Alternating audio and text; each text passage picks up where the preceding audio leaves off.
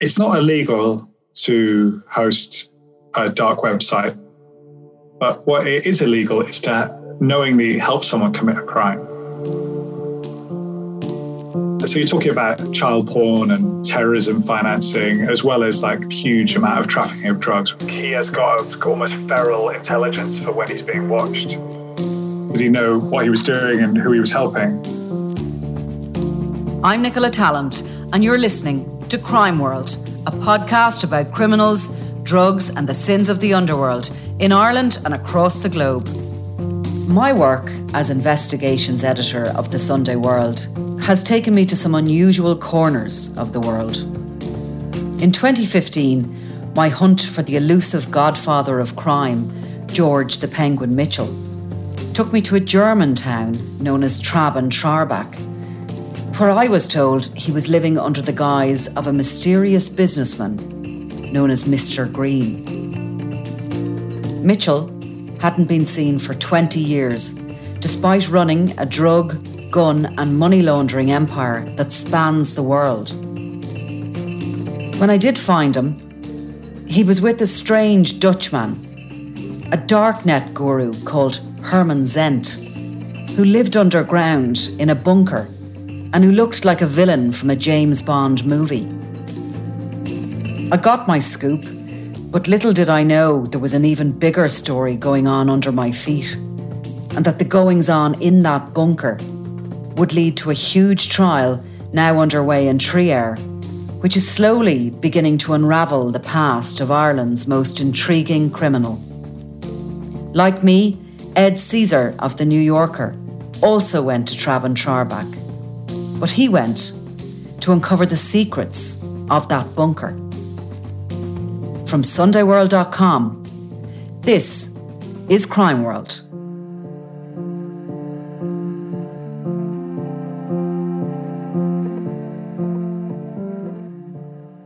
Ed, tell me about that bunker in, in Traben Trarbach. Okay, the bunker in Traben Trarbach is a 1970s structure and it's five stories deep. It's in a weird little bit of um, slightly wastelandy countryside on the outskirts of a town. This very beautiful, slightly twee um, uh, town called Traben Trarbach on the Mosel River. And so this, so the, it's called Mont Royal, the place where the uh, the bunker is, and it was built for the German army to um, to house their meteorological division. Essentially, there would be people from the German army being there, um, plotting weather patterns wherever the German army were deployed. And I think you might have talked to some people who worked there. I did they said it was extremely weird working there. You know, you like in winter, you'd arrive in the dark, you'd spend all day with no natural light, you'd leave in the dark, and a lot of people just couldn't take working underground.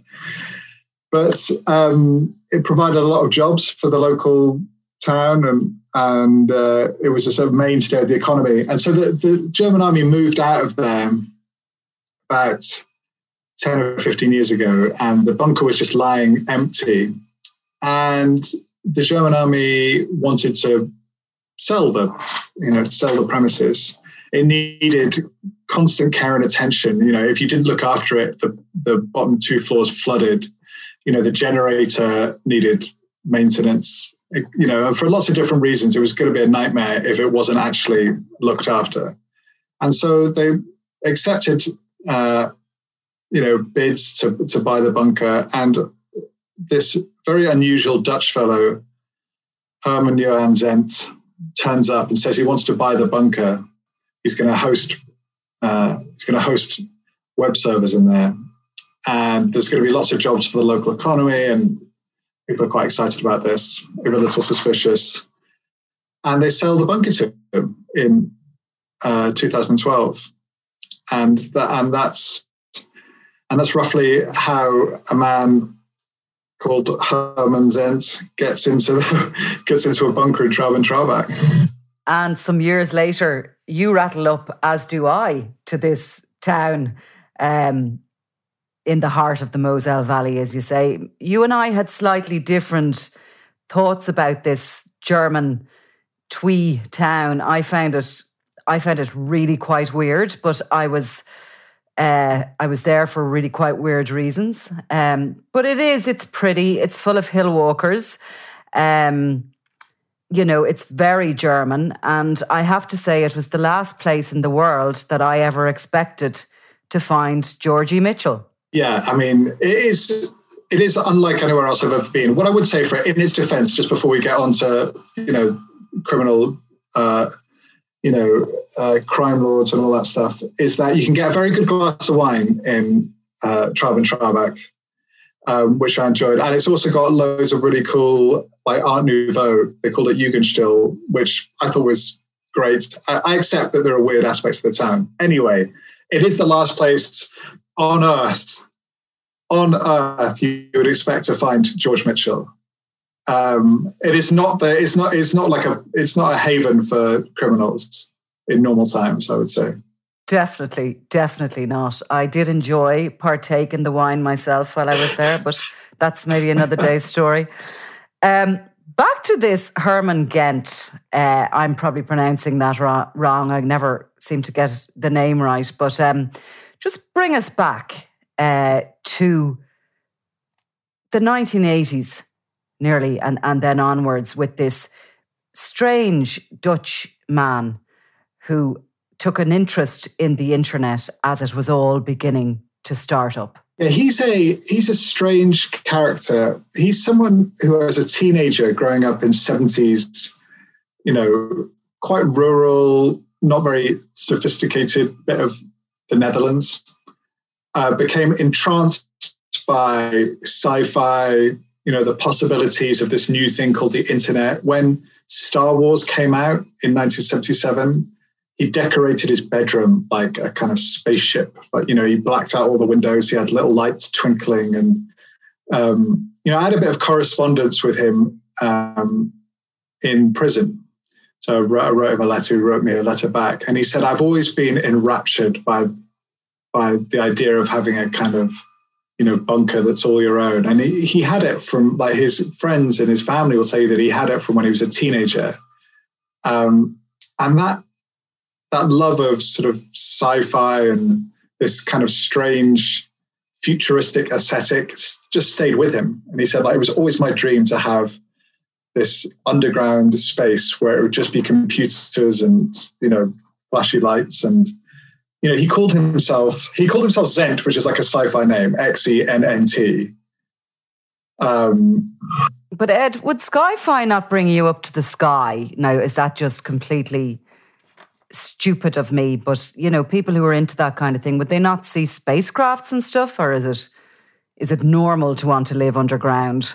I don't think it's ever super normal to live underground or to want to live underground, but I would. I think it was to do with it was like a weird mixture of this sci-fi aesthetic, but also apparently he was really into this Second World War bunker that was near his hometown.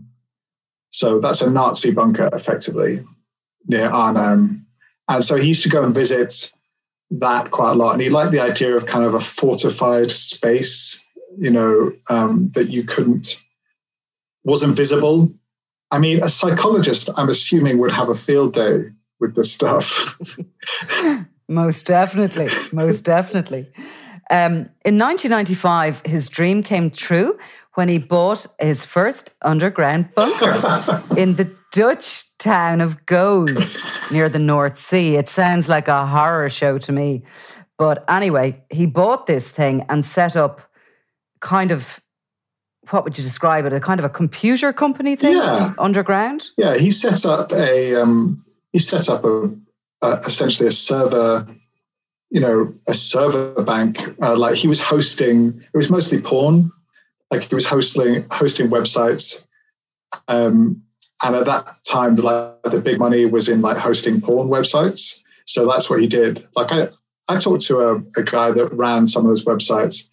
He said it was like a million euros worth of business he put Xennt's way a year. So like there was you know it was lucrative mid 90s, um, he was making a decent amount of money just from hosting these sites down there.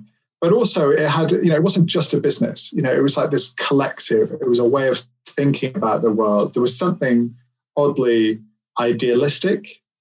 You know, they felt the people who were involved in it felt like they were somewhat apart from normal life and normal restrictions, and you know, they didn't really respect kind of national borders and so on and so forth. So like there was this kind of idealistic utopian, you know, way of thinking about everything. They were kind of hippies like, were they? Yeah, it's it, I mean it's in that like cyberpunks, you know, anarchists. It's in that area, you know, like long hair. They all had like, you know, Xennt wasn't the only one with a funny name. It was like Cyber Rob and um what was the other one? Uh Psytrax. Like you know, they were all, you know, they all had these kind of online sobriquets and they were they were involved in what they thought was this exciting new phase of human development, which was that like we wouldn't need, you know, nations and police and whatever to tell us what to do because we exist on the internet. But of course, in 2002, there was an explosion in that bunker. And when the emergency services arrived, they found the remains of an ecstasy factory. So they, they weren't just sort of dreaming of a of a new world order. There was something going on. I think Ghent said that he had nothing to do with it, had rented out the space. Is that right? That's right. He said he'd rented it out and he didn't he didn't know you know the people were told him they were a painting company, which is why they needed all these chemicals down there you know, the story sounds fishy to me, given what we now know. Um, but maybe we can get back to that. But certainly, um, you know, Xennt's defense, which was successful, was that he didn't know who he'd sublet had he'd sublet that part of the bunker to. So, just at this point, I'm going to give a very small background into George Mitchell because it will be relevant as our story goes on, really. But Mitchell is as we know here, it was a biscuit delivery man who was part of Martin Cahill's gang, involved in the robbery of the Beit collection of art and various other things. Um, around 94, he moved to Holland, and there was a, a situation there in 98 where he was caught uh, unloading stolen computer parts from the back of a, a, van. He spent a year in jail. And previous to that, he'd been caught here under an Operation Barbie, trying to open his very own ecstasy factory. Now, that was significant in the mid 90s because um, he believed he could make these tablets himself. And if you remember back then, everybody was, was into E in a big way. They still are, maybe, but particularly then. So Mitchell is in Holland at this, in, in the Netherlands at this at this period, um, and I think maybe for our part, everything goes dark until we get to Traben Trarbach. Um, and we go back then to Hermann Ghent showing up in this German town and buying this bunker. Um, so let's go back to that. And he shows up in this German town. You've spoken, I think, to the Lord Mayor of the town. Is that right? That's it. Yeah. And um, what, what did he say to you?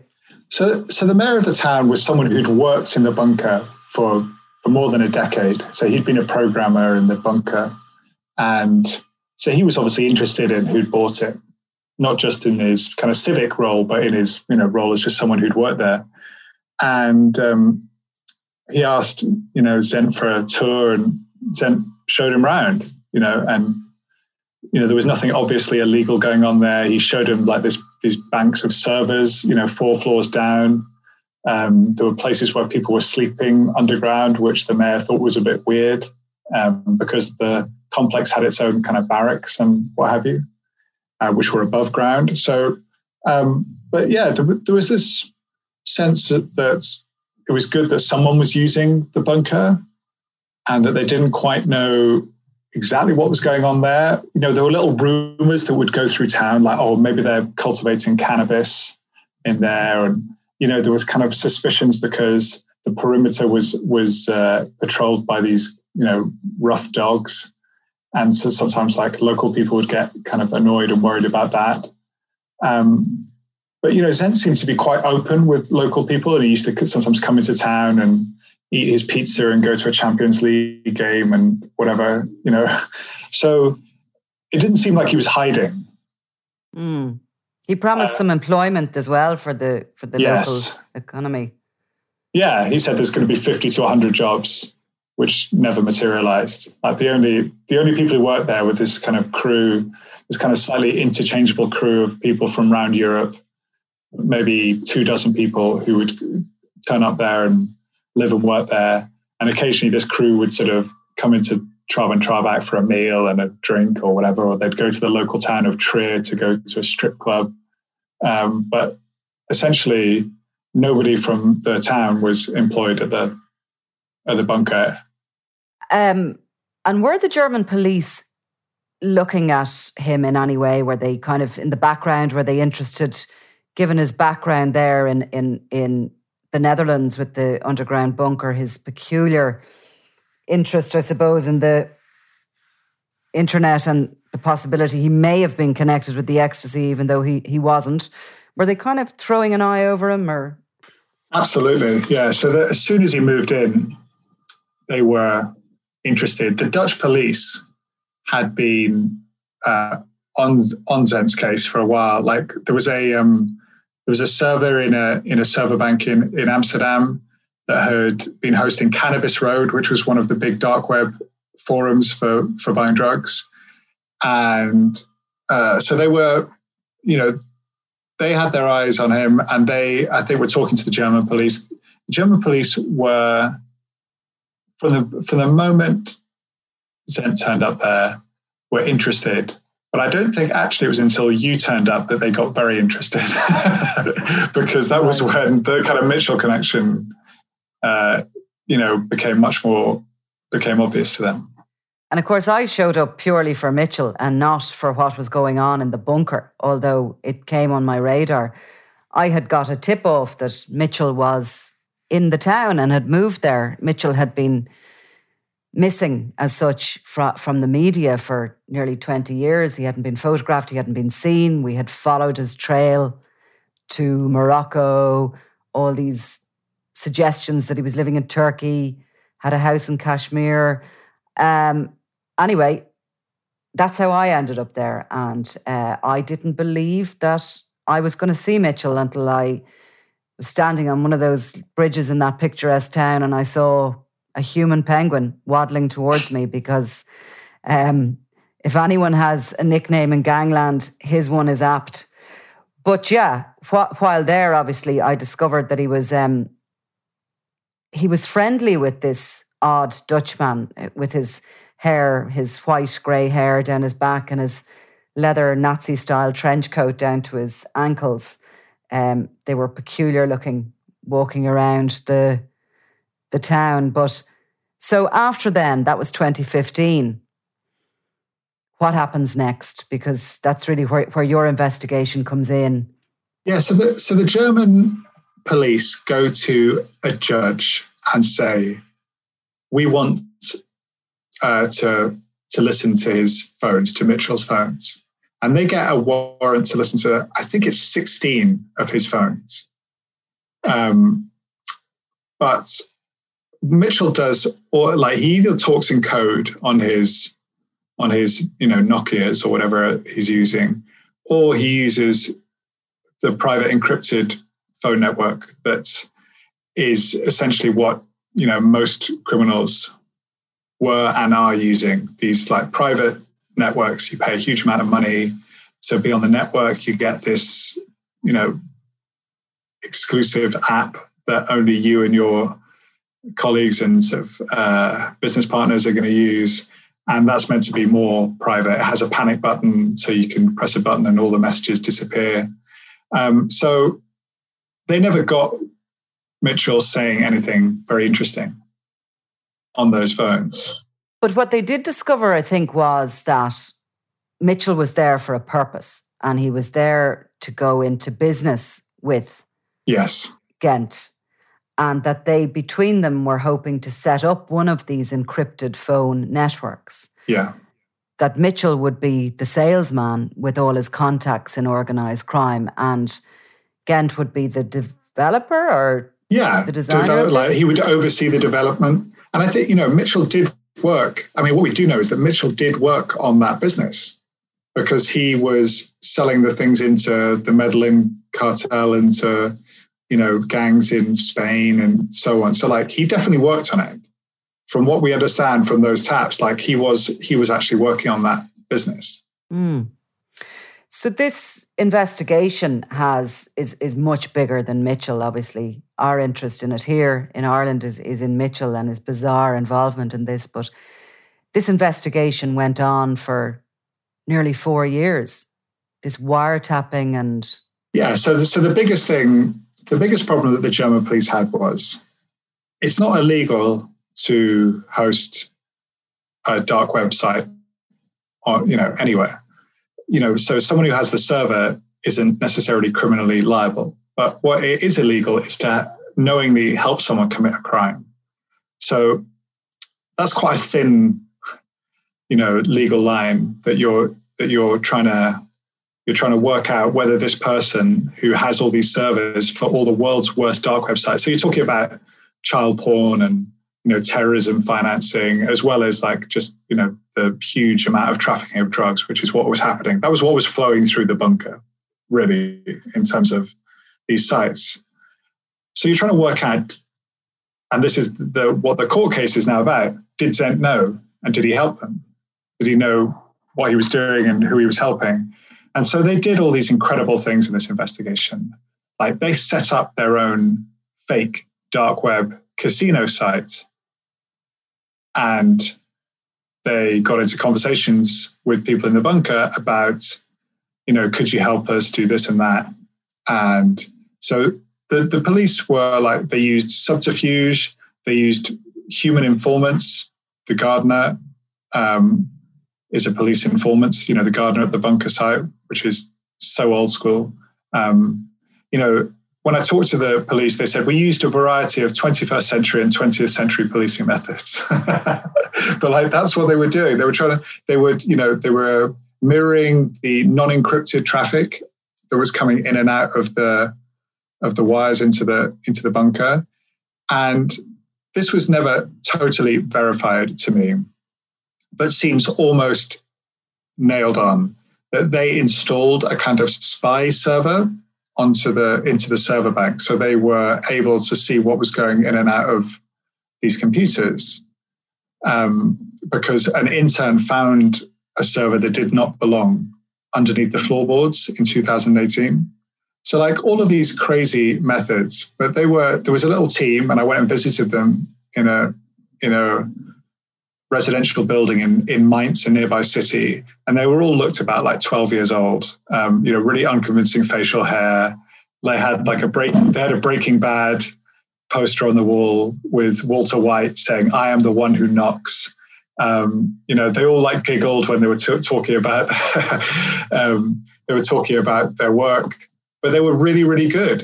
They were like brilliant at their work, and they through kind of old-fashioned and uh, 21st century methods, apparently were able to gather enough evidence that Xennt knew exactly what he was doing.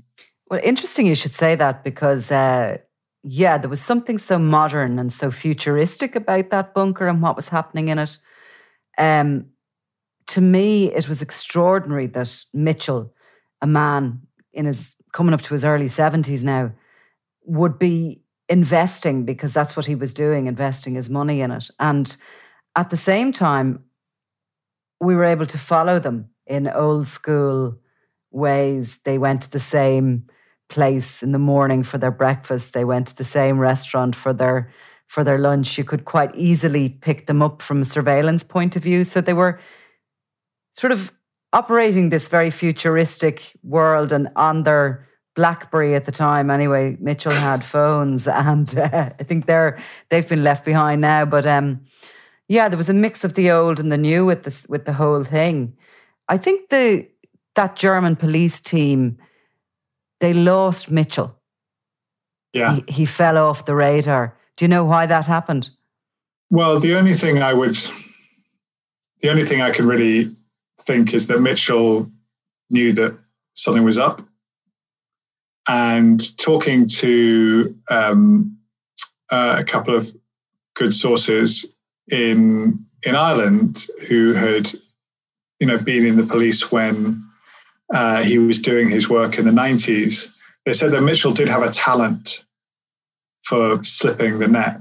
Like he has got a, almost feral intelligence for when he's being watched, and you know, I think possibly your visit would have spooked him, and you know, it wouldn't have taken a lot more after that to, for him to say, "I need to get out of here." I mean, in fact, I think he and Xennt had a business dispute, um, but it might just have been prudent for him to cut ties uh, at a certain point because he could sense probably that there was this bigger picture here, which was that Xennt himself is under surveillance. And funny, the so the trial has started into all this in in Trier in yeah. Germany, and it's expected to last until December 2021. a long trial. Um, yeah, imagine covering that. I know. But uh, Xennt is facing 250,000 different criminal offences, and he's denying all of them. But evidence so far has been heard. So while the criminal investigation seemed to have lost Mitchell, he fell off the radar in around 2017. Uh, some of the witnesses have spoken about him because down there he went under the name of Mr. Green and uh, put himself forward as a businessman. But some of the witnesses have said that him and Gent, Xennt fell out over money.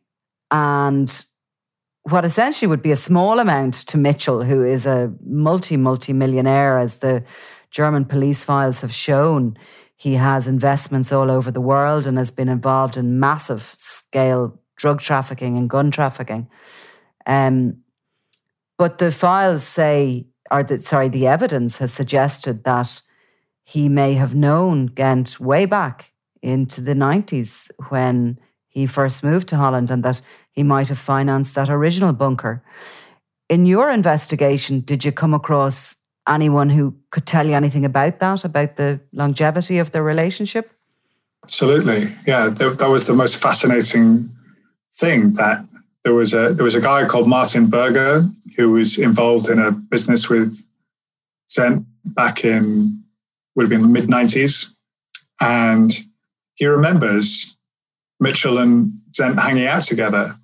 He, uh, you know, there was a um, there was another source who told me that uh, Mitchell was providing computer parts to Xennt. Um, but certainly they were really close and they went to dinner a lot. They, you know, um, and this this guy Berger said to me, you know, I didn't know who Mitchell was. Like, I didn't know what his status was, or like, I knew that there was something not right because he used to carry 12 phones around in a little bag. um, but back in the 90s? Yeah. My God. To, he used to have, he used to have 12 phones in a little bag, each with its number written on the back so he could remember which one was which. I remember how big phones were in the 1990s. I'd say he had a rucksack for them. Well, he said, uh, this guy, I had to look this word up. He said he had an etui, which was like a sort of man bag, um, which is um, sort of a man bag for your mobile phones. It's hilarious. Now, one of them would ring and you'd have to fish around for them. Um, so, yeah, and he didn't know who Mitchell was. So he used to call him Charlie Chaplin because of the way he walked. And it's like, here's this kind of, you know, mid ranking and as far as I can see, straight Dutch businessman who's now works in healthcare, you know, and he's going out for dinner with Xennt and Mitchell, teasingly calling this guy Charlie Chaplin and not knowing who he is. And clearly the relationship was strong at that stage. And it, it, wouldn't it be interesting, given what we know about Mitchell trying to set up the ecstasy factory, given what we know about what happened in that first bunker, if in fact Mitchell had financed that first bunker. Because that would deepen the story. Wouldn't it just?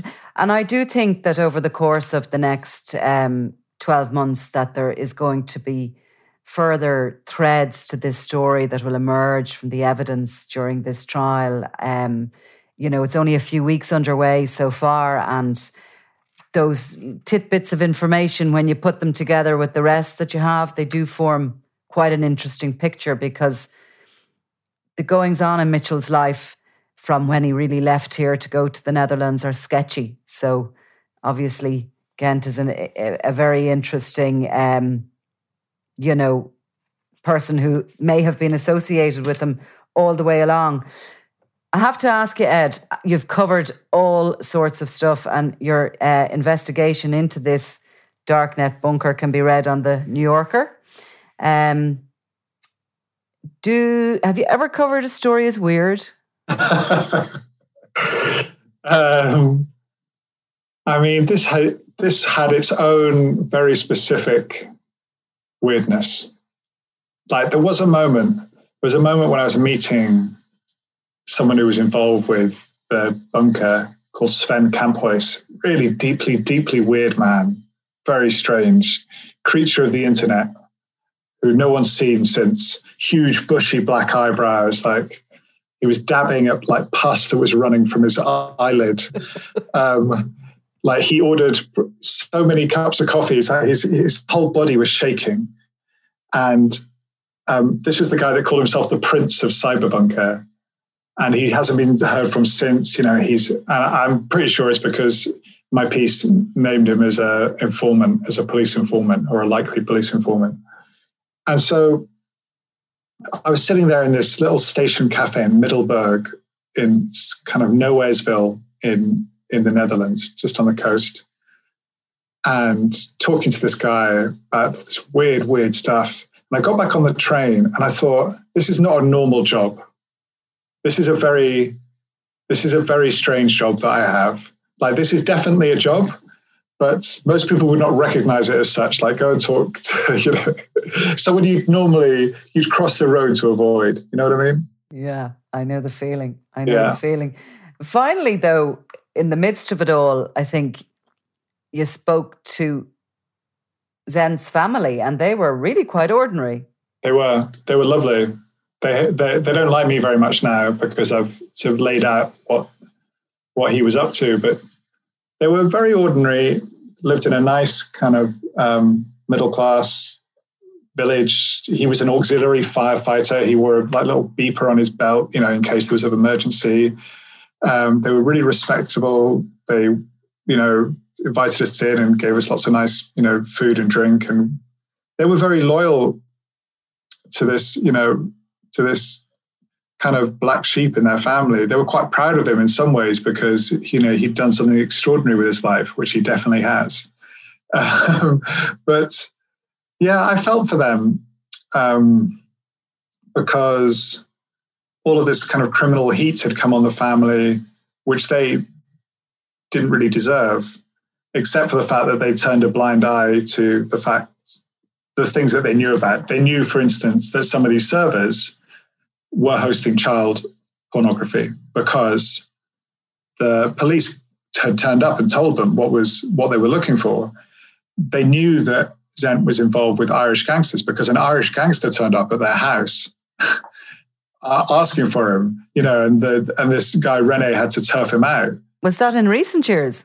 Yeah, it was in the last two or three years. Yeah. Okay, and had they any knowledge of the elusive Mr. Green or Georgie Mitchell? Had they ever met him?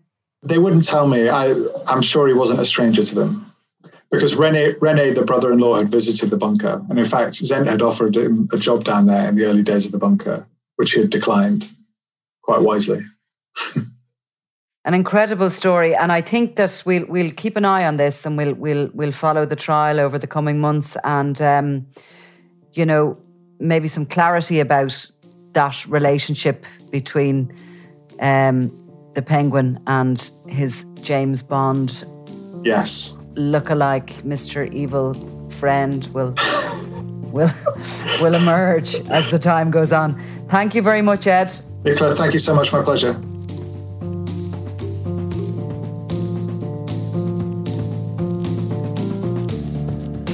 From SundayWorld.com, this is Crime World, produced by Ian Mullaney.